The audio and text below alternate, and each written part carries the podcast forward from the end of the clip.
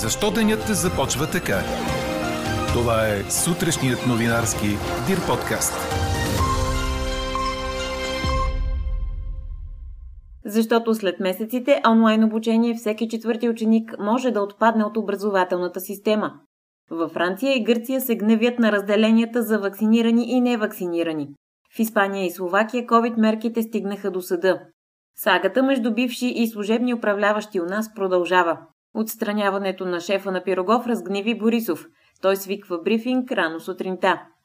Без нови коли на дизел и бензин от 2035 искате ли електрическа? Това ви питаме днес. Пишете ни на podcastnews.dirbg. Говори Дирбеге. Добро утро, аз съм Елза Тодорова. Чуйте подкаст новините тази сутрин на 15 юли. Минималните температури са между 16 и 21 градуса. През деня те ще достигнат до 38 градуса, заради което Националният институт по хидрология и метеорология обяви жълт код за цялата страна. Според нашия синоптик Иво Накитов обаче до вечера ще дойде леко разхлаждане. При вечери през нощта срещу петък над северо-западните и западни райони ще се развива купеста облачност и на места ще превали и прегърми.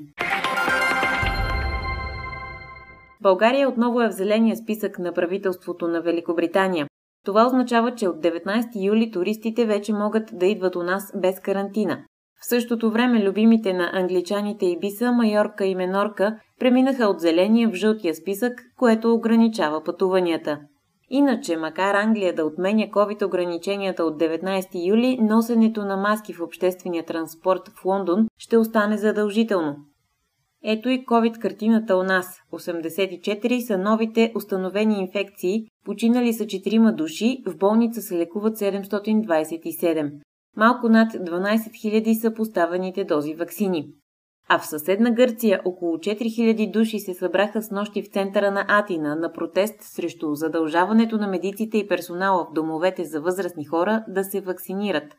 Ние казваме не. Вземете си ваксините и се махайте, скандираха протестиращите. Всеки човек има право на избор. Ние избираме правителството да не избира вместо нас, коментира кардиолог. От 16 юли в местата за развлечение, в барове, кина и театри, както и във всички закрити пространства в Гърция, ще бъдат допускани единствено вакцинирани.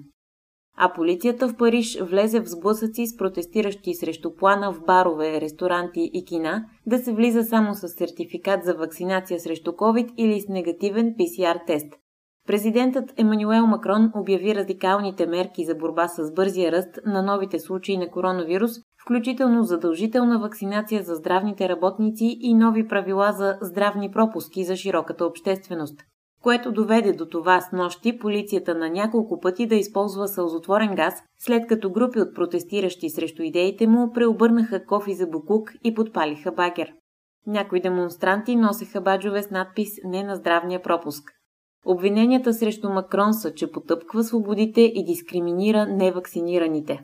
Това става ден след като Конституционният съд на Испания постанови за противоконституционен локдауна, въведен при първата вълна на коронавируса през март. Според съда, строгите мерки, предприяти от Централното правителство, са нарушили основните права на гражданите. А Словашкият конституционен съд преустанови действието на по-строгите правила за влизане в страните от Европейския съюз. Обект на спорове е изискването всеки, който влиза в Словакия, да е изцяло вакциниран срещу COVID-19 или да прекара 14 дни под карантина. Според противниците на мярката това е прикрито изискване за вакцинация.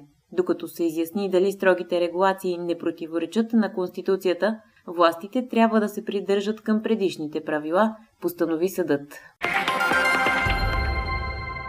След като с нощи Централната избирателна комисия отхвърли след едночасова почивка одобри заявленията на лидера на ГЕРБ Бойко Борисов и на новия кмет на Благоевград Илко Стоянов от има такъв народ да не бъдат обявявани за избрани депутати.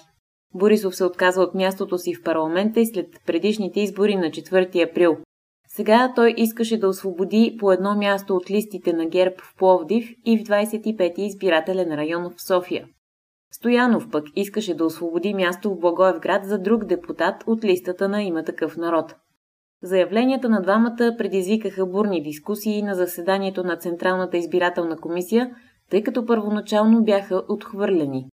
Междувременно бившият премьер Борисов реагира остро във Фейсбук на отстраняването на професор Асен Балтов като шеф на Пирогов.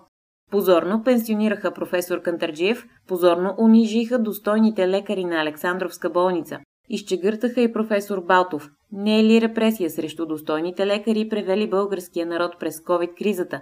На кого отмъщавате служебни слуги? Пита Борисов. И допълва, че в цял свят лекарите, които бяха 24-7 на първа линия, щяха да получат ордени за благодарност, но тук се изчегъртват. В 8.30 тази сутрин се очаква ново изявление на ГЕРБ, съобщиха от централата. Около 25% от учениците са в риск от отпадане от образователната система през следващите няколко години. Това е една от негативните последици от обучението в електронна среда в последната година и половина, предупреждава служебният министр на образованието професор Николай Денков. За съжаление се щупи тенденцията до 2020 да намалява делът на отпадналите деца. Това е проблем, който не може да бъде решен само от образователната система. В него трябва да участват здравните власти, социалните партньори, медиаторите и дори вътрешното министерство, казва професорът. По думите му в момента се подготвя анализ на Министерството за обучението в електронна среда. Бразилският президент Джаир Болсонаро е прехвърлен вчера в болница в Сао Пауло, за да бъде изследван за запушване на червата, предаде Reuters. Агенцията допълва, че според президентската канцелария може да се наложи спешна операция заради поредно осложнение в резултат на раняването на Болсонаро с нож през 2018 година. Четете още в Дирбеге. Девет дни преди началото на Олимпийските игри в Токио бе регистриран най-високият брой новозаразени с COVID-19 от половин година насам, предаде Корнер. Градските власти съобщават за общо 1149 нови случая, най-много на дневна база от 22 януари. Така се потвърждава тезата, че има нова пета вълна на заразата. Това се дължи на по-лесното предаване на новия вариант на коронавируса, както и на ниския брой вакцинирани. Миналата седмица правителството поднови извънредното положение в Токио и околните префектури. Само 31% от хората в Япония са получили първа доза вакцина. Това е един от най-низките показатели сред богатите държави, отбелязва Reuters. И допълва, че делта вариантът е причина за над 30 на 100 от новите случаи в столицата. Процентът продължава да расте. Междувременно огнище на COVID-19 бе засечено в хотел, в който са настанени десетки спортисти от Олимпийския отбор на Бразилия. Олимпиадата в Япония трябва да започне на 24 юли.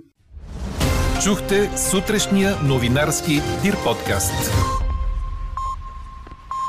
Подробно по темите в подкаста четете в Дирбеге. Какво ни впечатли преди малко? Основателят на компании Amazon и Blue Orange, Джеф Безос, ще дари 200 милиона долара на емблематичния научно-изследователски образователен и музеен комплекс Smithsonian Institution, предаде Франс Прес. 70 милиона долара ще бъдат предоставени за обновяване на Националния музей на въздухоплаването и космоса, а останалите 130 милиона за създаването на нов образователен център, който ще носи името на Безос – най-богатият човек в света. Център за професионално обучение Джеф Безос ще се намира в сърцето на Вашингтон и ще предлага програми и дейности, които имат за цел да насърчават учениците да се интересуват от науки и технологии, от инженерство, изкуства и математика. А какво ще кажете за това? В Брюксел бе представен мегапакет за намаляване на парниковите газове, според който Европейската комисия смята до 2031 година напълно да премахне вредните емисии от автомобилите. И тъй като електрическите коли са единствените, които удовлетворяват това изискване, де-факто те ще станат единствените на пазара за нови автомобили, а колите на дизел и бензин ще престанат да се произвеждат. За да се осигури възможност водачите да зареждат с електричество своите превозни средства в надеждна мрежа от станции в цяла Европа, ще трябва държавите членки да изградят станции на редовни интервали от 60 км по главните магистрали. Ето защо ви питаме. Без нови коли с дизел и бензин от 2035. Искате ли електрическа? Гласувайте и коментирайте по темата в страницата на подкаста. Най-интересните ваши мнения ще цитираме в обедния новинарски подкаст точно в 12. Слушайте още, гледайте повече и четете всичко в Дирбеге.